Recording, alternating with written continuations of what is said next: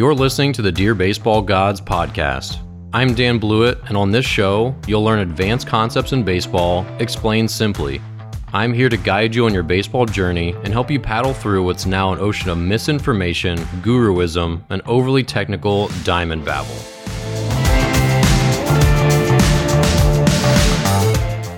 Hey, welcome back to Dear Baseball Gods. This is Dan Blewett. So today we're going to cover three pretty interesting topics. Number one, should you take a gap year as a young athlete who's headed off to college uh, next season? Which this is something that we've really never talked about before, but it's, uh, it's a question recently posed to me, so I want to cover that a little bit today. In our ninety-second mindset uh, segment, we're going to cover sports drinks and whether these are actually necessary and healthy things. And then in our final question, we're going to cover whether changing your timing as a pitcher, so like different speeds of leg kicks, pausing, different stuff like that, which you see a little bit more in Major League Baseball today, whether or not that's a good thing. So let's start with uh, taking a gap year. So obviously with coronavirus, this is such a weird, unprecedented time, and there might not be baseball at a lot of colleges. I think it's still up in the air. And I know there's some colleges that have said, hey, we're not doing fall sports, or we're not doing sports at all in twenty twenty slash twenty twenty-one seasons. So this is obviously really concerning. And it's an interesting time. Um, I appreciate, Jason, you asking me this question. But um, Jason's a kid I've known for a long time. He's uh, he's graduated. He he committed to a college for next season. And uh, so he was asking me this. And I said, um, I think it could be a fine idea. And actually, it's really coincides with the book. So my last episode, I talked about um, anti-fragility, which is the idea that Um, humans get stronger and more resilient when exposed to stresses and tough times and tough situations and stuff like that. And um, in this book that I've recently been reading, I just finished, called The Coddling of the American Mind, they talk about something that's really interesting, which is that young people today, because of their interactions with screens and because of uh, more online relationships, like they're texting and they're Snapchatting and doing all this other stuff, they're more complacent with reaching personal milestones, and not really like like goals, but more just like the big personal milestones that sort of define lives, right? Your first girlfriend, your first job, your first boyfriend, um, you know, having sex. Those are big like life milestones. And they said kids today are having are reaching those mile those milestones two to three years later than kids from like the previous generation, just from like ten years ago. So they said when you start to look at emotional maturity and life experiences and perhaps their resilience to adversity and, and the real world, you know, the harshness of the real world, that sending a kid off to college at eighteen today might be like sending a sixteen-year-old off to college, which we know, I, well, I don't know if we know, but I think we could all assume that sixteen-year-olds are going to be a lot less successful emotionally and interpersonally in college than an eighteen-year-old. So the idea in, in with that as part of it, the idea of a gap year when you might not be able to play college baseball, or the experience might be greatly diminished and it might not be worth wasting your year of eligibility, it might make a lot more sense, especially if it's really uncertain. Like, I don't really have a good college that's going to fit me, then it probably does make sense to just take the year off, you know, get a job if you can. You know, that's also easier said than done in this climate, and um, do some things to grow as a person. It might make a lot of sense. Now, we do know that athletes have a finite career. They have a ticking clock. So when the Major League Baseball draft comes around, if you're twenty versus twenty-one, there's more money coming your way. And you essentially need to be in the big leagues by twenty-six, twenty-seven. And uh, obviously, the younger the player can get to the big leagues, the better. So your value as an athlete is directly tied to your age. That's something we can't ignore and get away from. And so giving away a year where it pushes your all that stuff back, that definitely has some implications. Now, if you're going to do a gap year and then go junior college for two years, then it maybe doesn't actually put your career back any. Because after three years, which you can't be drafted until you're th- after your junior in a, in a four-year school, you know, you could do a gap year and go two years at a junior college, and you're at that same three-year output, and you're twenty-one, and you can go into the draft, and so be it. So those are some of the pros and cons to think about. There's certainly no right answer for everyone. It's an incredibly complex time where again, everyone's situation is different. You might have a college where you're committed and you're they're going to play next year and you're good to go, or it could be uncertain, or it could be already canceled. We don't, you know, it's like I said, it's highly variable. So, but interpersonally, it's only one year. It's one of your younger years. Um, you know, taking a gap year at, if you're a junior right now and you're trying to go back to school and you're thinking of taking a gap year, that I think that's much riskier considering draft implications and you're aging in college baseball. But if you're leaving high school, you know, I think it probably makes a lot more sense, or it can maybe be a reasonable choice, even if you haven't um, started your college career yet. So yeah, it's a really interesting thing to think about. I don't have a firm answer, but the pros and cons, um, I hope we talked through a, a decent amount of it today. And it's, I think, just a big family decision. I think the emotional maturity of the athlete definitely matters, and also their training stability matters too. So the last thing I touched on is just that, do you have a good place to train and get better?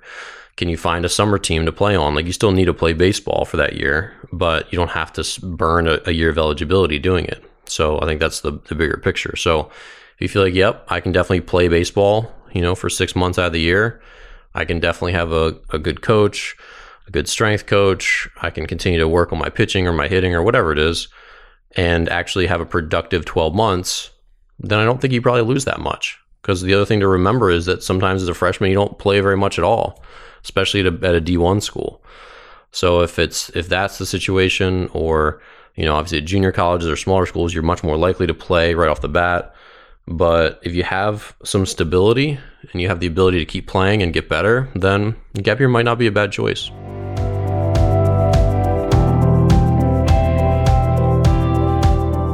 All right, so for today's ninety second mindset, let's talk a little bit about the things we consume as athletes on the field. So obviously Gatorade and Powerade and um, all these sports drinks are very prevalent. But as we start to talk about long-term health and what you need and don't need as an athlete, I think it becomes a little more clear that some of those beverages are really more just like soda. They're really just more like candy. So as a parent, I think the thing to remember is that your kids don't typically need electrolytes. This is like the big selling point, but the thing most nutritionists push back on, and the things that these big companies won't really tell you, is that the American diet, there's tons and tons and tons of salt. And because we eat like all processed foods, right? Uh, you get plenty of electrolytes in your regular diet, where you're not really going to sweat them out to zero in, in a given game. Now, if you're playing a doubleheader and you're going to be out in the sun for six, eight hours, then sure, um, a little bit of Gatorade probably goes a long way. But the idea that you're going to send your kid to the field with four thirty-two ounce Gatorades or four twenty ounce Gatorades, where they're packing in tons and tons of sugar and, you know, these electrolytes, which are made out to be these really meaningful, but ultimately not that meaningful um, substances, it's probably not in their best interest. What most people do at higher levels is they tend to make their own. And really what they end up doing is just like cutting. So they'll take maybe a thirty-two ounce Gatorade and they'll mix that with water. So they'll, you know, pour a thirty-two ounce Gatorade into an empty one, and they'll have half, they'll basically just dilute it by half. And that's what a lot of people recommend. There's just too much sugar in a regular Gatorade. And the electrolytes are okay, like they're fine, but you shouldn't be seeking out sports drinks with their really high sugar content just because you're getting electrolytes. I mean, you can buy electrolyte tablets, which don't taste good. They're salty and gross, um, but they serve the purpose with no extra sugar added.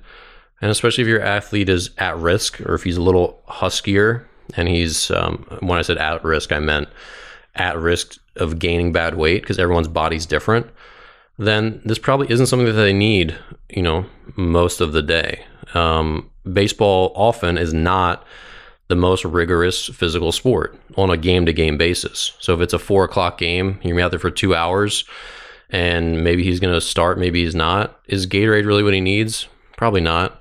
Uh, water will typically get the job done. Diluted Gatorade will get the job done. So I highly recommend like the powdered mixes at, um, you know, at Costco or Sam's Club or wherever, you know, give them at the grocery store or, or Walmart. But um, you can just make it a little less strength. And I think that's um, a lower strength. I think that's an important thing to do. So, you know, long term, all these food choices have implications, you know, and you start to think about, okay, just because we're the, at the field doesn't mean we just throw out nutritional um, a, a strong nutritional basis for what we're doing. Like, you shouldn't be pounding candy and drinking sugar water constantly during a game. Now, if you're a cyclist and you're going on a two, you know, two hour bike ride, Gatorade's a lot more essential because you're going to burn up all those calories and you're going to need more.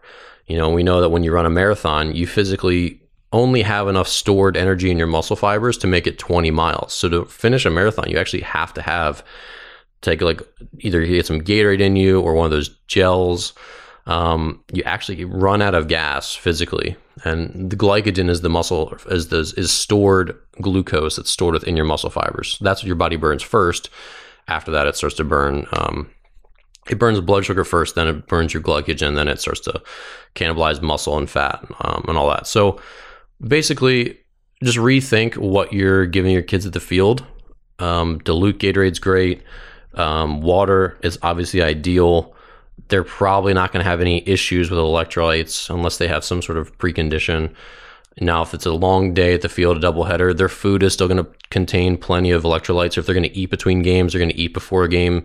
Remember, there's electrolytes in all that food. So just be um, just be cautious. Don't feel like you have to give them all these sugary beverages just to get through a game of baseball. All right, now's time for our listener Q and A portion of the show. Questions from the pious. Pious means to be devoutly faithful, and if you're devout to the game of baseball, then you're exactly the kind of person I want to hear from. If you have a question you'd like answered on the show, please email a voice recording to hello at dan blewett dot com.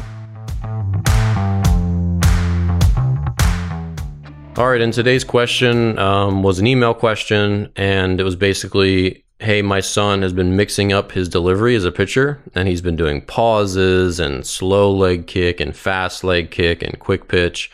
He's been doing all these different things to throw off the timing of hitters. And um, is this a good thing for him to do? So in general, the answer is no. I do not recommend that young players do that because, number one, most young players don't have the ability to command the strike zone nearly as well as they need to. So we're kind of pulling the cart before the horse when we're talking about varying a delivery that we can't even get stable in, in the first place. So when you see certain pitchers in the big leagues, like Johnny Cueto was doing this, um, Marcus Stroman does this, it's important to remember that these are guys that have been perfecting their delivery for twenty years, right? These are guys who are in their thirties. Cueto's, clo- Cueto's closer to forty, so he's probably going on thirty years.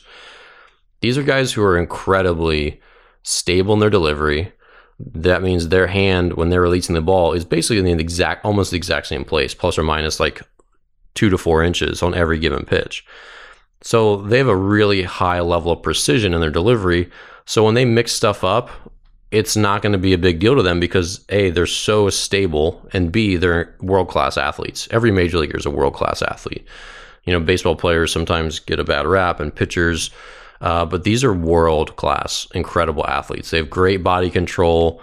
They can do lots of things that other people can't. So to use major leaguers as examples for young players, there it's always a double-edged sword. There's some stuff that they can do that they can do because they're freaks of nature and world-class athletes. That's just not going to be appropriate for your twelve-year-old who's just like not that good of an athlete. So be cautious with this. This is not something that's necessary at their age. You don't have to throw off hitters' timing to be successful at twelve U baseball, at fourteen U baseball, at sixteen U baseball. And if you have to do that to be successful, then you're just not that good. I mean, I, I hate to be the bearer of bad news, where if that's what you need to do to be successful, then your stuff isn't very good. You know, so the reality is that at any level of baseball below college, you can be successful if you can command the strike zone. You know, throw to the thirds of the plate reliably, throw a second pitch for strikes, and maybe a third pitch for strikes some of the time. If you can do that stuff, you're going to find success. And if you have to do all these other different things to be successful at eighteen U baseball and below, then there's other problems that need to be fixed. Like your slider just isn't good enough. Your curveball is just not good enough. Your fastball is not good enough. Your command's not good enough. So that's something to remember as well. If you feel like this is something that you have to do to have success, then a lot of stuff is also wrong. So now that given, that being said, if your son's already doing this, he like he's been doing it and he doesn't have any adverse effects on his command, he's still throwing strikes despite mixing stuff up, he's as as whole as he was before as a pitcher, like nothing's, he's not losing anything, and this is just adding, then I'd say, okay, you can you can keep doing it. But for me as a coach, I would never recommend or let my players do it.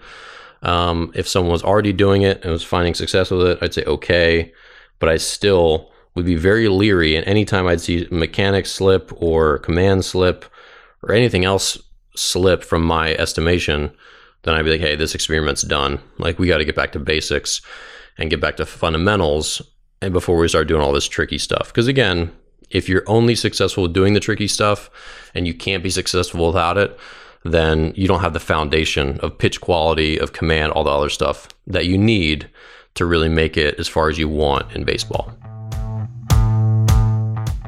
Well, that's it for today's episode of Dear Baseball Gods. If you enjoy the show and would like to support me while improving your baseball I Q, buy one of my books or enroll today in an online pitching course. Sign up for any of my courses through the links in the show notes and save twenty percent with code BASEBALLGODS just for being a listener. My online courses walk you through pitching mechanics, strategy, learning new pitches, and mental skills training. They're start to finish an amazing solution for pitchers, parents, and coaches who want step-by-step instruction.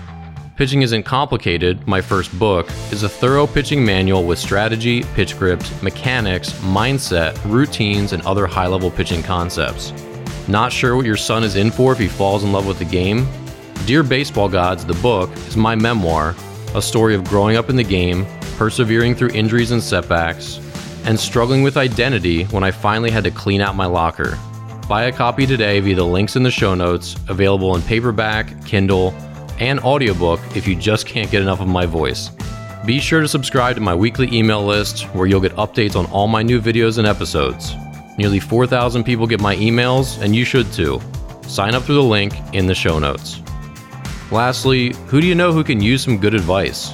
Please share this podcast with a friend, subscribe on iTunes, Spotify, or wherever you listen to podcasts, and subscribe to my YouTube channel where you'll find this podcast and hundreds of baseball instructional videos. As always, hustle and stay pious. I'm Dan Blewett, and I'll see you next time.